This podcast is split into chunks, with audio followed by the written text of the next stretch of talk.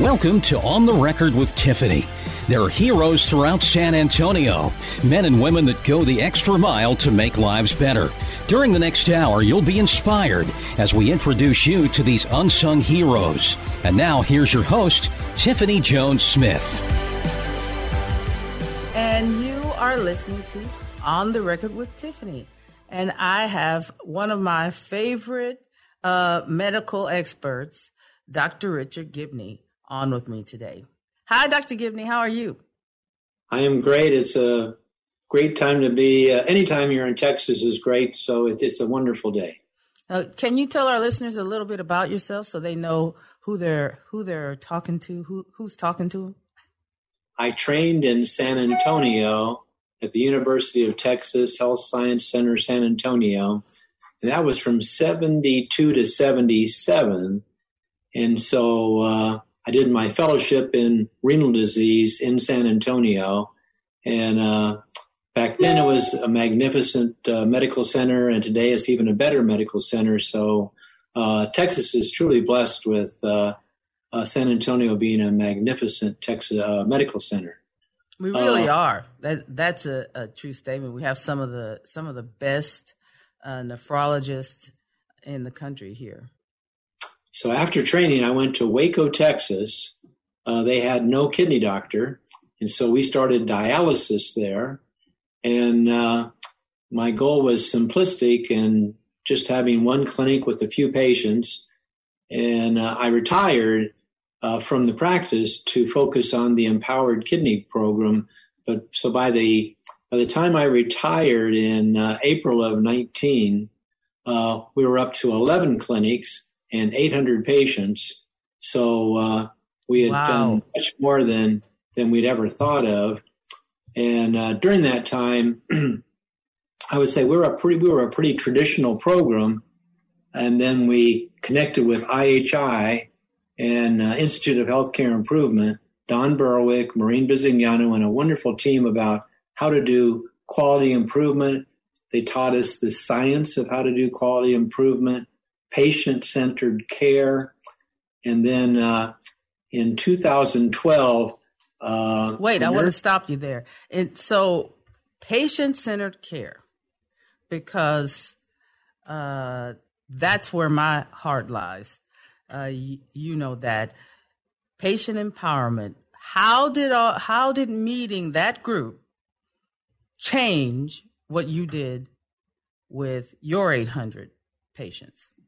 Uh, it changed our lives forever, because when the people from Jönköping, the head nurse and the patient, came to Waco, Texas and said, of course, you know, there's a better way to do things. And, and I knew that because I had met them at the meeting.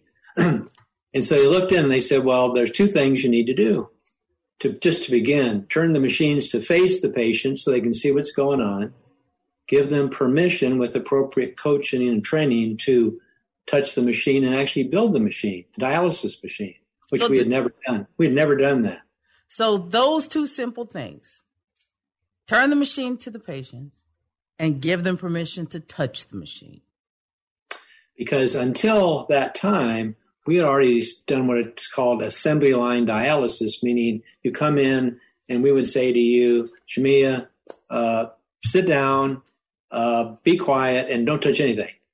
And then after a while, you'd say, gee, I wonder why she's so depressed and helpless, because you can't do anything and you can't. It's it's not a good system. This assembly, assembly line does not work for people. Human beings need need something much more.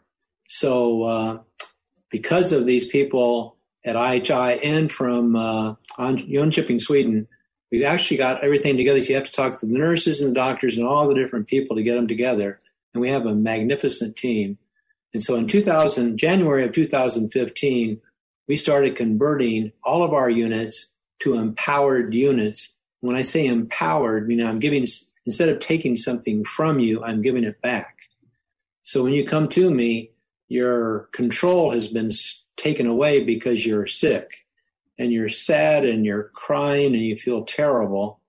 And so our job is to restore your dignity, to restore your hope, and give you control back. So in the dialysis unit, the simple way is to say, listen, we'll as a partnership, we'll learn how to build this machine together, and you can take a little bit of it or you can do everything. And by that, you will then have a sense that you have control. And then when you do things, obviously the patients had a dramatic improvement in joy and uh, were uh, in, and, and took control rapidly. Uh, but you've got to track data. Everybody has to have some data. I can't just say, well, you're a nice person and it's okay. I say, what's the data? And what kinds of patients did you take, Doctor Gibney? What kinds of patients did you take? Did you take all the great cherry-picked choice patients, or did you take the people that were just problem children everywhere? We took first. At first, when we started, we wanted to be successful, so we took the perfect patients to make sure that this would work. And then people said, like you said, well, you know, there were perfect patients before, so, you know, it, you know, it's okay. We then took the worst patient in the clinic. All right. Didn't take his treatments, didn't take his medication, and used very bad words. So now that's where the rubber meets the road. Because if, oh, you, can take the, if you can take the worst one and convert them, now that's where the rubber meets the road. Now, so tell me what happened there. When I tell you about the Hope and Caring Clinic, that's when it really gets good. But anyway, we took the worst patients in the unit, and they were absolutely transformative when they had control, because they'd wanted control all along, and we'd never given him that opportunity. And he became the best patient in the unit, and go around helping the other patients learn how to build the machines and with any other issues they had. So uh, by doing that, we got up to seventy percent of our patients were doing empowered or, or self-care. It's another term for empowered to be self-care in-center dialysis. And so So uh, huge success. And with that success, uh, we said, you know, we really think we're pretty good. Um, and uh, we we started the Hope and Caring Unit. And the Hope and Caring Unit was for all the people that had been fired because of doing bad things. And this happens, you know, uh, unfortunately, way too commonly, where either because of verbal abuse or physical abuse to the staff or somebody, or they do so they just do something uh, that's not good, and so they get fired. And then the only choice they have is to go to the emergency room to get dialysis uh, because none of the other dialysis units will take them. And we said, these, these, we we can, you know, we're good. We can we can handle this. It's okay. So so, uh, so when somebody's fired, they have to go to the emergency room. Well, the other clinics won't take them because they were fired at the other clinic. So the cost then for that patient is two to three times the cost of going to a regular clinic. So we know that Medicare cost for a regular clinic is about eighty-eight thousand dollars a year per patient. So that patient is what, two hundred forty thousand dollars a year to be Very dialyzed? Well. Very, very high. Each one of those those tough cases is about two hundred forty thousand dollars a year. Yeah. So what we did is we took those patients, and you say, well, those patients, uh, what did we do? And again, it's people want to know that you care, and people want to know that you love them. That's just kind of That's normal. Human nature, yeah. And so that's what we did. And so all the half of the patients, over half the patients, within two weeks, uh, they sensed that this is a caring, loving atmosphere. And then we just put them back in whatever units they were supposed to go to, because because frequently, commonly, it was just kind of being at the wrong place at the wrong time, and or maybe uh, whatever happened. Uh, so that was easy to do. Uh, we, we didn't send patients... Um, Because in the past, we were guilty of that also, of of that happening, you know, not commonly, but it should never happen. We think from a moral and ethical standpoint, we should never do that. So anyway, the, the most challenging ones to do are the people with uh, illegal drug use or severe psychiatric disease. They're challenging, but they also improved and got better because, again, they're human just like everybody else. And they like somebody that cares about them and loves them. And so uh, amazingly, um, a lot of the patients, when they had improved, where they could go back to a unit that was better geographically, closer to where they lived, would say, no, thank you, I want to stay here. And we say, excuse me? And they say, well, I'm loved and cared here, and the atmosphere is joyful and I'm happy here. And then instead, and then we spread this through all the units, this hope and caring concept as far as how to approach people. And so, uh, and I they were building their own machine and happy to come in and build their own machine. Yeah. Because, because again, you say to them simplistically, well, you'll have less chance of being in the hospital. You'll live longer and your quality of life will be better and you'll have control instead of us having control and you don't have any. And people go, yeah, uh, that's for me. So, and that's just a few of the, the benefits. You, you have a happy, joyful unit of the patients. Uh, we have, we also had music in the units where the patients would pick music and typically sixties, seventies, eighties music. Uh, and, and the patients would dance while they're building the machines. And so it changed from a, what I call contentious, awkward situation to a joyful one, because then you had a partnership. The, the things that would happen, which were beautiful, these were just simply beautiful, is that the more senior patients would help the newer patients that were learning how to do things, how to uh, do different things with the machine to make it easier. And then the best thing is when we hired new staff and they were first learning how to do the build the machines and they were having trouble, one of the senior patients would come over and say, I see you're having trouble. Let me show you how to string the line. Let me show you how to use the Phoenix meter. So you see that partnership and collaboration where the staff and the, the patients sort of blend together, which is the way it's supposed to be. And you're exactly right, Doctor Gibney. I, I want to say to my listeners, please come back and keep listening to Doctor Gibney. If you have hypertension, diabetes, Uh, a history of kidney disease in your family, you're going to want to come back and listen to what he has to say, because um, this guy has some answers for those of us who need them in regards to kidney disease. Your power, you can take it back. You can take it back from this disease and you can live a life that of your choosing, but you just need to learn how to do that. And Doctor Gibney and some of his good friends have the answers. So come back. Keep listening to On the Record with Tiffany.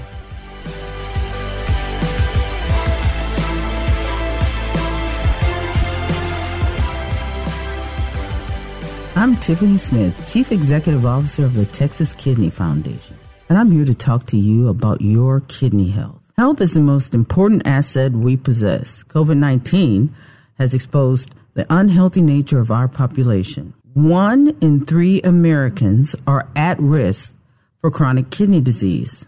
In absolute numbers, that translates into about six hundred thousand San Antonians.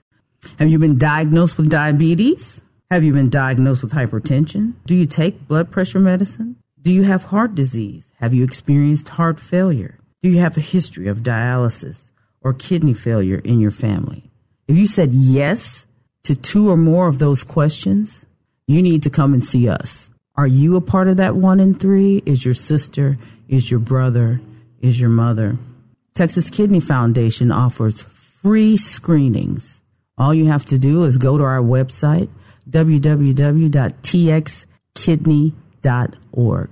Check out our free screenings. You can either come to our office for an in-office visit, or we can come to you. You can schedule a screening or go to a screening near you.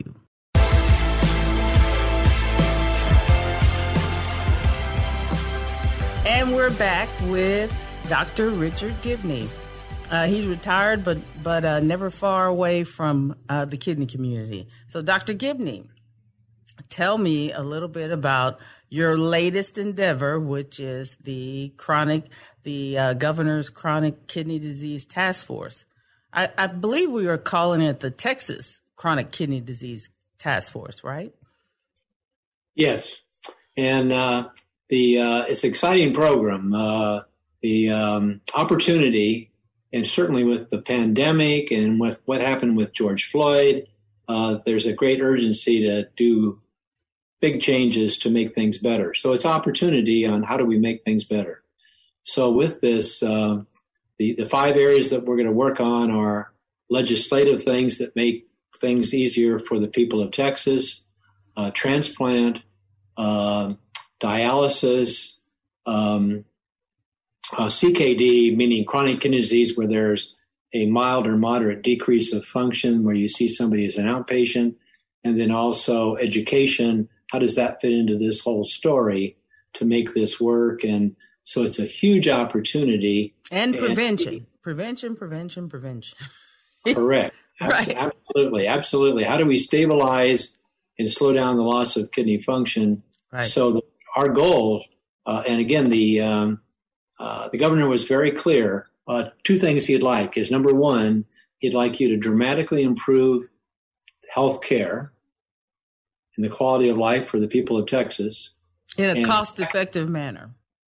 Correct. And with mm-hmm. decreased costs. Mm-hmm. And again, exactly. Uh, and at the same time that's happening, a significant improvement in the patient experience.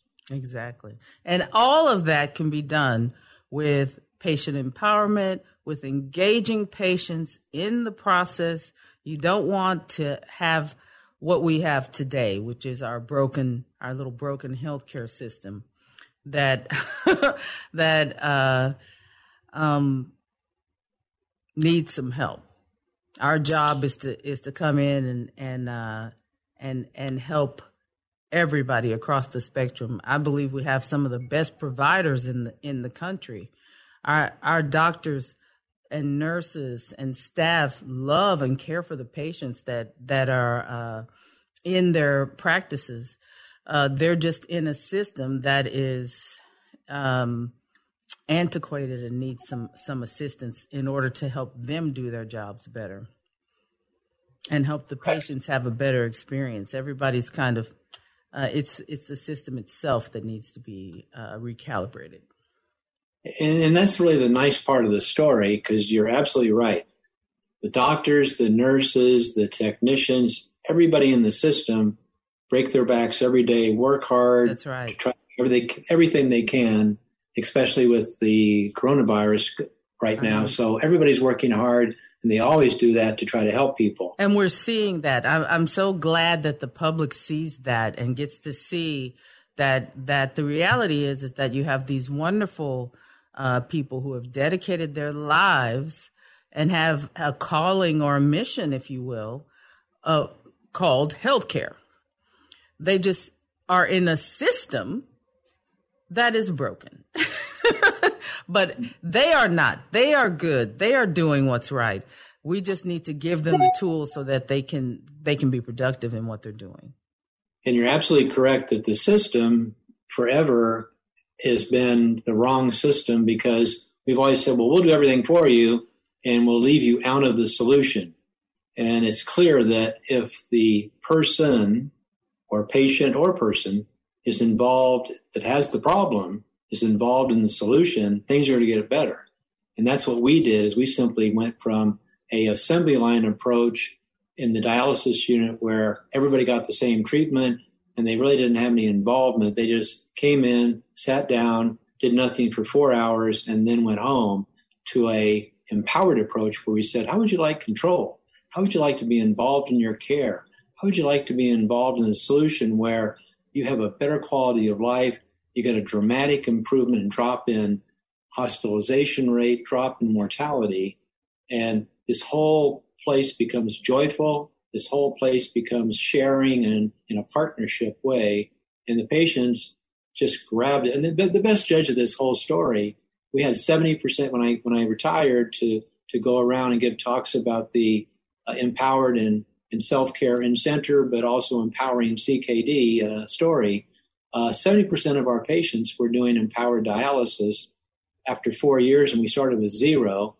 And the big numbers, which the, the patients are smart, they're bright, they're talented. Uh, they they look at it and you say, here's your data. Your hospitalization rate fell in half. Your mortality fell in half. And you think, wow. Do you think if the patient's involved in his care that the patients do better? And everybody goes say, well, of course. Well, we need to involve the patients in the solution. Exactly. And, and if we do, big things happen. And we're seeing that that shift because the National Institute of Health is is involving patients in uh, in their studies, in their clinical, not just in clinical trials, but in the, the actual panels where they're deciding, okay, What what questions are we going to ask physicians? How are we going to conduct this study? They're they're bringing patients in at the beginning and, and not just at the end as as uh, um, a part of a clinical trial. And a good example is in the C K D, or the chronic kidney disease, where you could have uh, a small amount or a medium or a severe amount of decrease in function. And our our job is to figure out how can we stabilize or slow down the loss of function to avoid dialysis, and so you don't need some kind of replacement therapy. And our goal is very, very, um, I guess you'd call it bold and ambitious. We'd like to get to a point where nobody goes on dialysis again, that we're able to preserve function. And we'll see that, A, by getting the patient more involved, giving them more tools to sol- to have solutions by, again, it gets back to the word you use, system. We change the system to be unique for every person, not just one system for everybody, and think, well, how come these guys didn't do very well? Well, that didn't work for them. We'll change it to something else. And that's what we, we've done. Um, the second thing is there are a lot of new drugs uh, coming on the market. There's a, th- a drug called S G L T two inhibitors. And uh, it's a diabetic drug, and uh, has both cardiac and renal benefit to stabilize kidney function. And there are many more drugs like this that will be coming on market.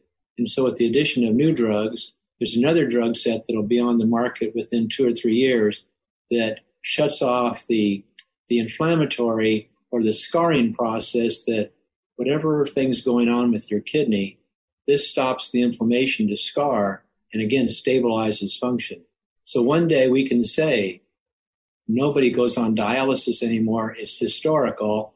And during the time it was needed, it was great. But we don't do that anymore. That's coming. Wow, that would be an exciting, that will be an exciting moment. I can see it coming, too, because we have uh, doctors like Doctor Bill Fissell, who uh, has invented an artificial kidney. And I, I know, like, from talking to him, that his work is um it's moving down the line. Like, he's five years from bringing it to uh to the general public, and probably two or three years from from uh real substantial clinical trials. The other important thing is the options of care. And it shouldn't surprise you that what happens is, let's say you come to see me and uh, you have, let's say, mild decrease of function. And so mild to moderate. And so we need to talk about options. Well, I sit there and I say, well, we could do transplant, or we could do home therapy, uh, or we could do in-center self-care. Uh, but, but we're still going to work very hard to stabilize and slow down your loss of function. But the problem is that you are going through the grief response because you're sad, because you don't want to be on dialysis. You don't want to have to have a transplant. You'd like to have, you'd like to be healthy and well. And so when I tell you this story, it may go right by you. Just a, and I said, well, I told, I told her that story, but you couldn't hear the story because, because you were so sad or upset about your medical problem. So our job is to continuously tell you the story and then to tailor it for you, that what would work for you. And everybody's different. All people are unique. And so we have to tailor it. And so if we do that with great intensity of what's important to you, we also have to find that out and say, who are you as a person? Who are you? Because uh, big difference. If you're an eighty-eight-year-old farmer in Hillsboro, Texas, and you uh, run your own cattle and you harvest your own corn and your wheat, you're a capable man. I mean, I couldn't do that. So you put him in a dialysis unit where it's sit down, be quiet, don't touch anything. He'll be miserable, awful. Oh, yeah. So we, so we took him and we trained him for home dialysis because he didn't want that treatment to interfere with running the cattle or, or what he did with his wheat and corn when he had to harvest or plant. So that's why everybody's unique. You'd say, well, if he's eighty-eight years old, you know, uh, how how much power do people have? And then you have to adjust it for people and find find what works best for them. And that's exactly right, Doctor Gibney. In our next segment, we're going to have Doctor Gibney come back and talk to us about Empowered C K D. And let's hear what he's done to empower the C K D patient, a little bit different from the end-stage renal disease patient. So if you have diabetes, hypertension, or a history of chronic kidney disease in your family, you're going to want to come back and listen and pay close attention to what your options are, because the world is opening up for us. I know we're going through COVID nineteen, but kidney disease is experiencing a transformation. And Doctor Gibney is a part of that. So come back, listen, and learn something new about chronic kidney disease. And you're listening to On the Record with Tiffany.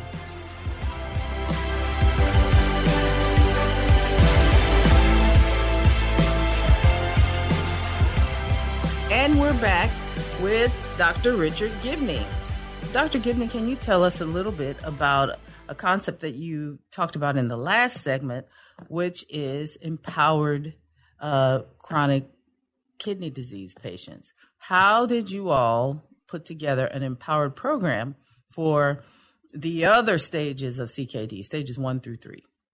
The answer is it was a wonderful opportunity because, as you say, you can have C K D one, two, three, four, five, and it's based on based on how much you're filtering, meaning uh, oh, what percent of, of normal kidney function do you have? Anywhere from one hundred percent uh, down to uh, fifteen or ten percent when you have mm-hmm. to worry about having to have some kind of supportive help.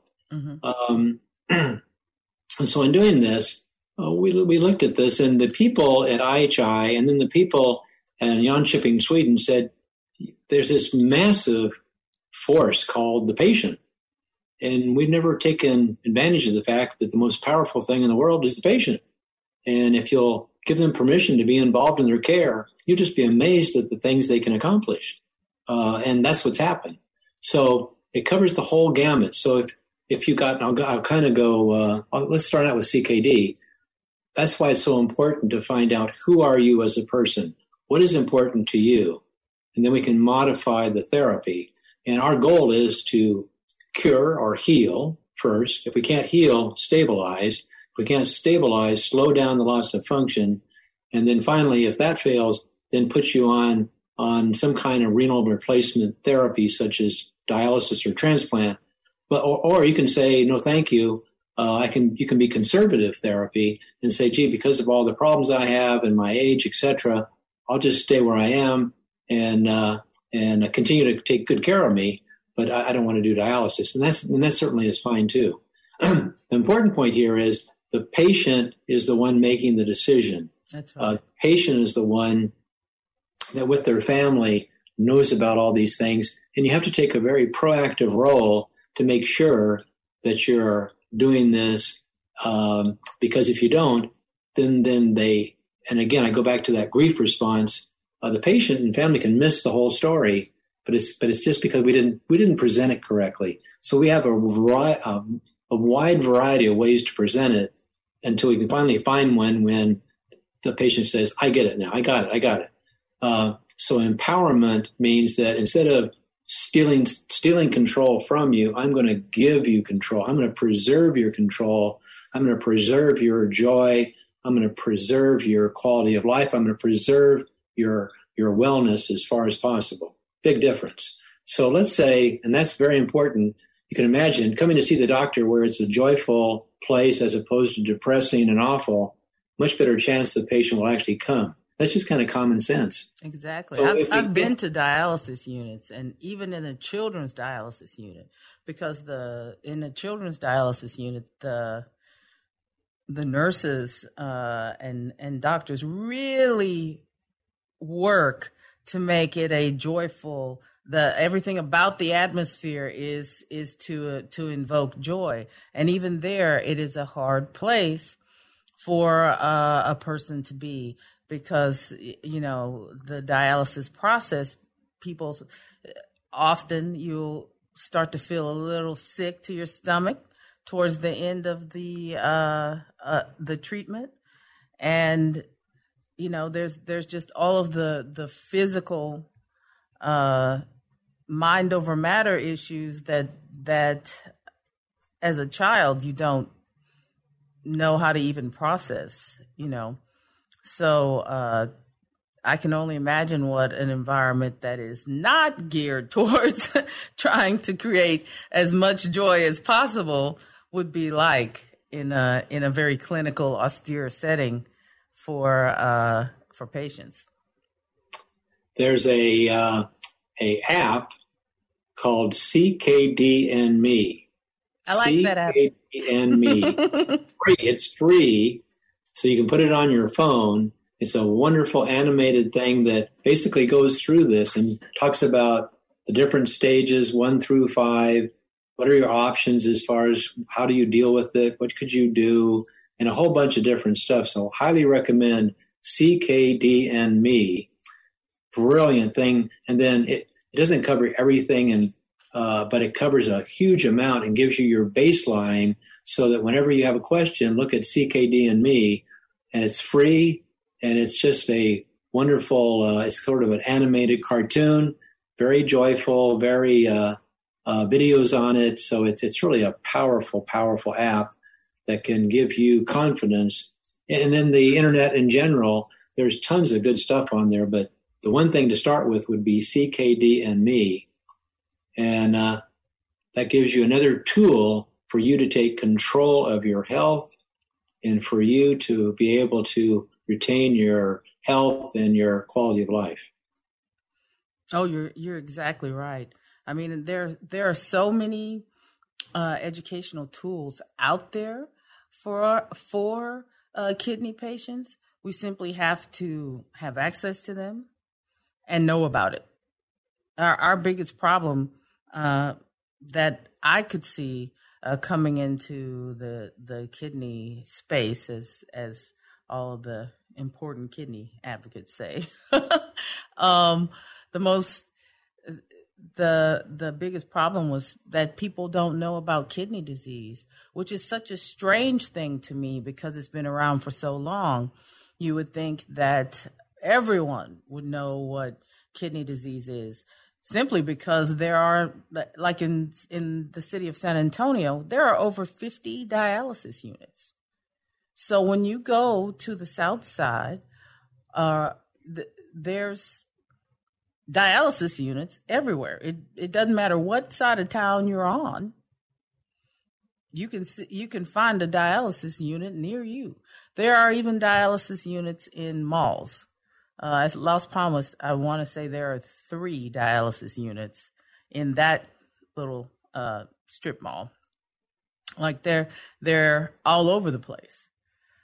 So, but at the same time, people don't know what kidney disease is. They don't realize that diabetes and hypertension lead to kidney disease. Most people don't realize that with diabetes, you could do everything right. You can take all of your medication, know your numbers, and still end up with blindness or an amputation.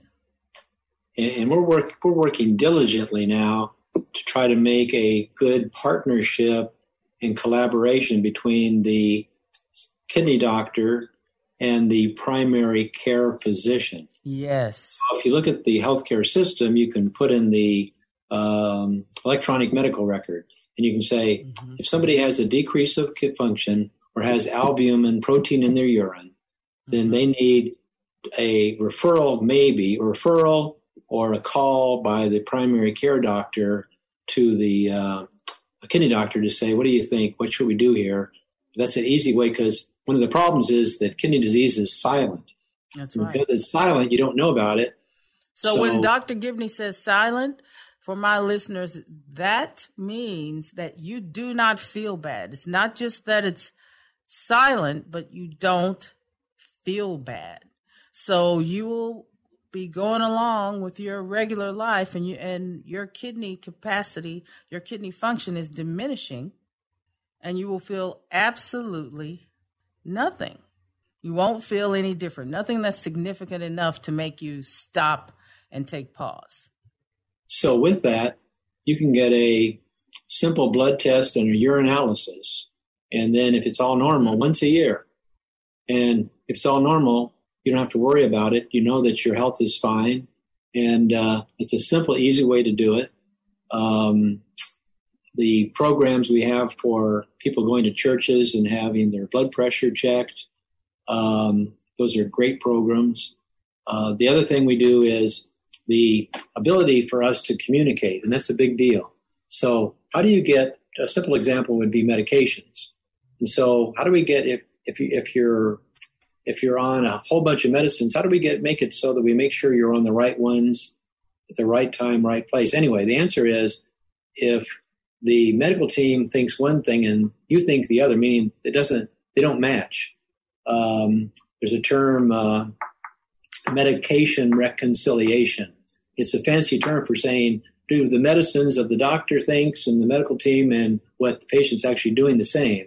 And the success rate not right now is five percent. And you think, that's not very good. And so that's another really fun project. Again, if you empower people, you give the power to the patient. And there are very good educational programs where you can say to the patient simplistically, uh, and they can do this easily, say, I'm on this medicine, I take it this manner, and this is why I take it. And then you have, then the patient has power. They know what they're doing, and they can say, gee, I don't need this anymore. I don't need this. I want to decrease or increase. And they can go to their doctor and say, uh, I don't think I need this anymore, or I want to change it. And you, you work as a team, but you've got to give that power to the people. If the person does not know why they're taking medicine, uh, it's not going to work very well. So we have to do a much better job educating the patient, giving them, by educating, I'm talking about changing what we do. Like if I do, we've done it for fifty years, we've done it where it doesn't work. So we now have new approaches, like with the empowerment, we're saying, you know what, we're going to try this way, and it works. And that's that's the same thing as the patient saying, you know, I don't want to be involved in my care. Just do whatever you want.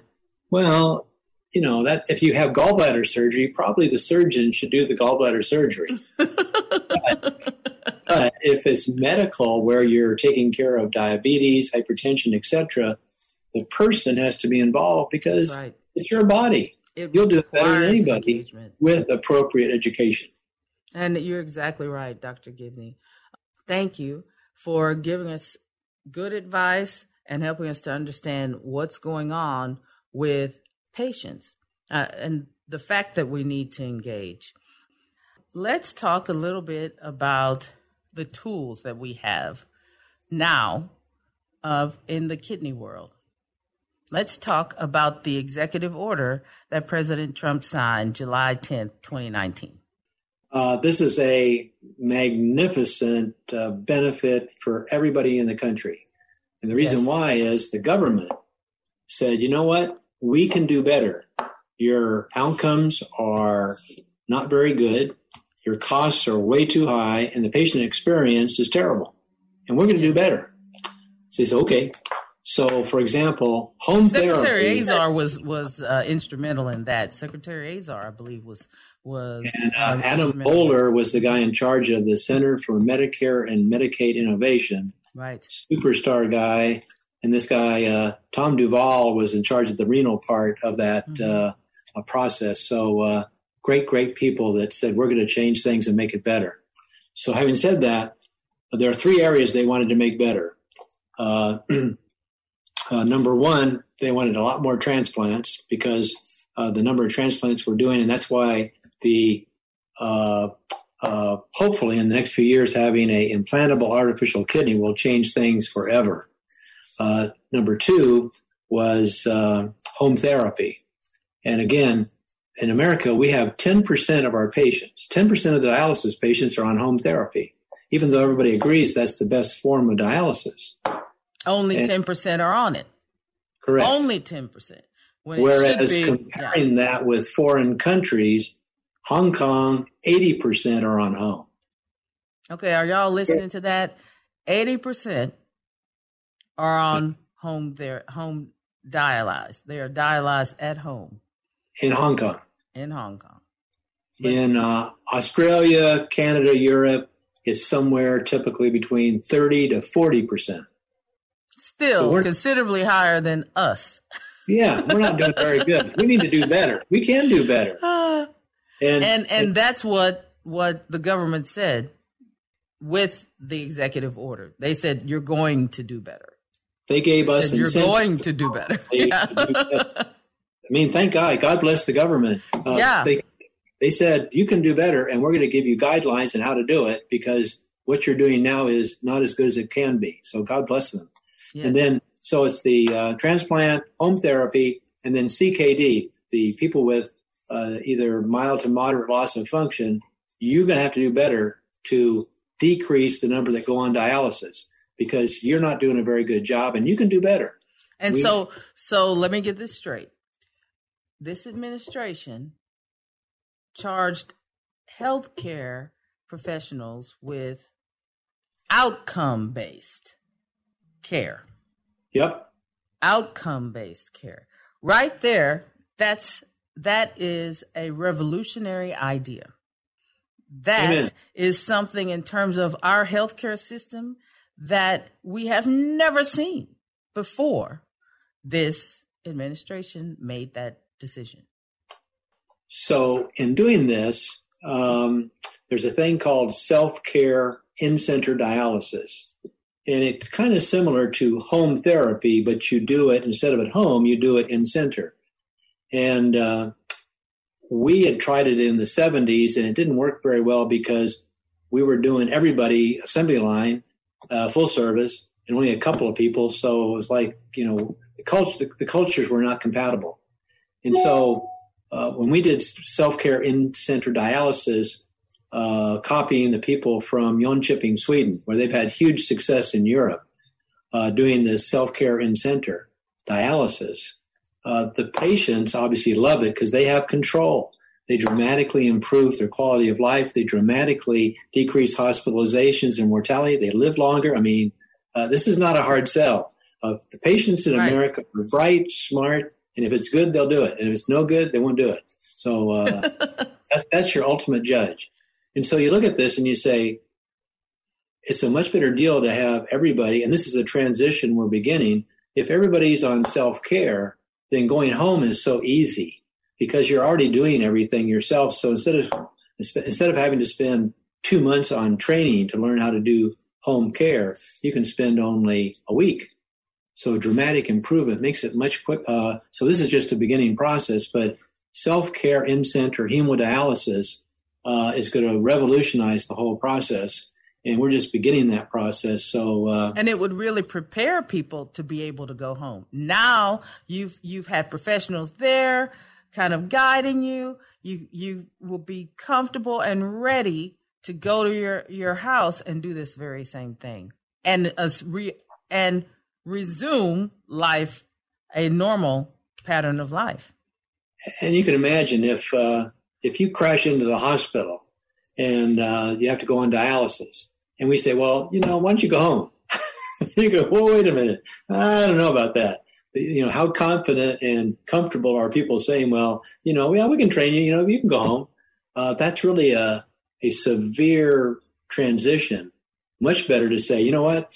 We're going to put you in center on self-care. You'll learn all this stuff, and then you can go home.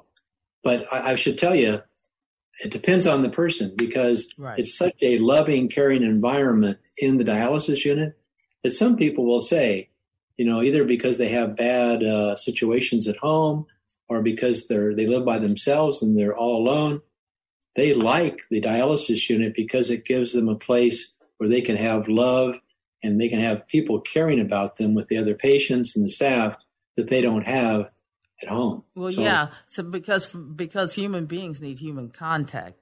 And we do find that that for a lot of people who are, are sixty-five and older, and the average kidney patient is sixty-five, um, um, then they don't necessarily have the contact with kids and with extended family and with immediate family that one Uh, thinks of. Every family unit is not uh, a nuclear close family unit.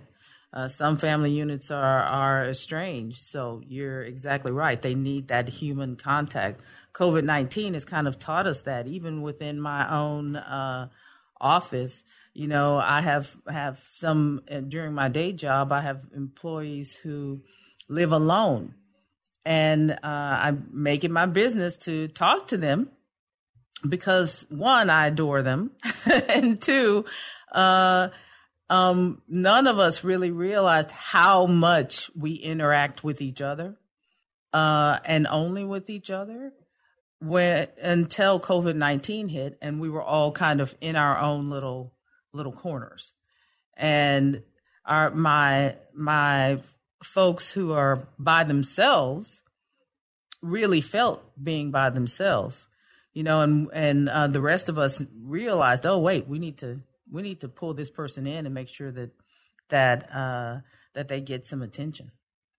Absolutely, and uh, so it, again, it's that whole question of uh, recognizing recognizing patients' abilities and their humanity. Mm-hmm. And in doing that, if you have a staff where it's kind of all the same process that the home the staff that are training people to do home dialysis and the staff that are taking care of patients in center are all using the same technique of, we're going to help you. And as I say, uh, here's a good example. Disabilities don't matter to us. So if you're mentally slow, that just means that we modify it. Uh, if you're uh, got rheumatoid arthritis, uh, quick, quick, quick examples, a lady with really bad rheumatoid arthritis, she can build her machine. Now, how she gets her hands to get the tubing and everything else, she's just committed. She's going to do it. We didn't tell her. She just said, I'm going to do it. Or a lady that's mentally slow, that she was looking around at the other patients and they were all doing everything. And she said, what about me? And the staff was kind of like, well, you know, and she was starting to get mad. They said, okay, okay. So the staff carefully trained her to pull the needles herself. And then she was happy and joyful because she was doing that. Everybody, just like everybody else, always assume that you can, you can do something to give people power. That's right. That's exactly right. Um, With the the process involved with with dialysis, everybody feels nervous. You know, like the first time you see it, it it it makes you nervous. But the people that are in those dialysis clinics, those nurses, the doctors, uh, they spend the majority of their time trying to put the patient at ease, so that they can can go through uh, this process. I like what you're talking about because that puts their efforts and the patient's efforts in alignment. You know, the two of the between uh, all parties, you can have an amazing outcome for each patient. When I'm giving talks, people will frequently say, well, what about the liability? And I said, it's the opposite. There is no liability. Who do you think cares more about what's going on? So you Who have cares an army. More about getting that needle in there, right? The patient or you, the patient? Correct. the, the patients that cannulate themselves, they never have a problem. They know how to do it. They, that's their own body. They do great. Exactly. Uh, the same thing with Uh, everything else that, uh, and, and the really nice thing about it is that it's a partnership collaboration. So let's say if the if uh, if the techs that are putting out the disposables put out the wrong thing, the patient will catch that, but not in a way of a gotcha, not a gotcha thing, but it's it, it's uh, I'm helping you, you help me. It's mutual love for each other, and say no problem, you know, thanks thanks for thanks for catching that. Uh, so it. it improves the safety, it improves the the whole process, uh, which is really what you should expect. If, you know, if the patient uh, is involved in their care, we had a problem where there's there's a thing called the Phoenix meter, where after you get everything set up, you check the the uh, dialysate or the fluid that goes around the the uh, the uh, the membrane that that that separates it from the blood to take off all the toxins. And just make sure that it, the, the the conductivity is correct. And uh, the patients never drop one. If you drop one, it costs eight hundred dollars to get it fixed. The patients never drop one. Uh, so they're always, so the staff, it's just because before they were rushing around to try to get everybody done. Staff are great, but sometimes if you're rushing, patients don't rush. And there you go. Patient empowerment, saving, saving lives and money all the way, all the way around throughout the process. Thank you, Doctor Gibney, for spending your time and energy with us today and talking with us about uh, chronic kidney disease, the Kidney Task Force, and what's going on in the world of kidneys. I will be bringing you back on to talk with us some more about what's happening with with the latest innovations in kidney disease. Since you're the guy that seems to keep up with everything that's going on, you have your finger on the pulse of kidney of the kidney world. Thank you again. Right. Thank you for your help. And you have you all have been listening to On the Record with Tiffany. If you want to know more about uh, chronic kidney disease or ways you can be involved in uh, helping in the kidney community, then go to w w w dot t x kidney dot org and check out what the Texas Kidney Foundation is doing. Um, we offer free kidney screenings, and you can find out what your, the very thing that Doctor Gibney was talking about, what your albumin levels are and what your, your uh, E G F R is through one of our free screenings. All you have to do is call, text, or go online, and you can find out about your kidney. You can start the process of, of finding out about your kidney health. All right. You all have a wonderful evening, and wear your mask, social distance, stay safe, and be good Texans. You're listening to On the Record with Tiffany. You've been enjoying On the Record with Tiffany. We encourage you to share these stories with friends and family. You can listen to other shows by going to nine thirty a m the answer dot com. And join us next week for On the Record with Tiffany on nine thirty a m The Answer.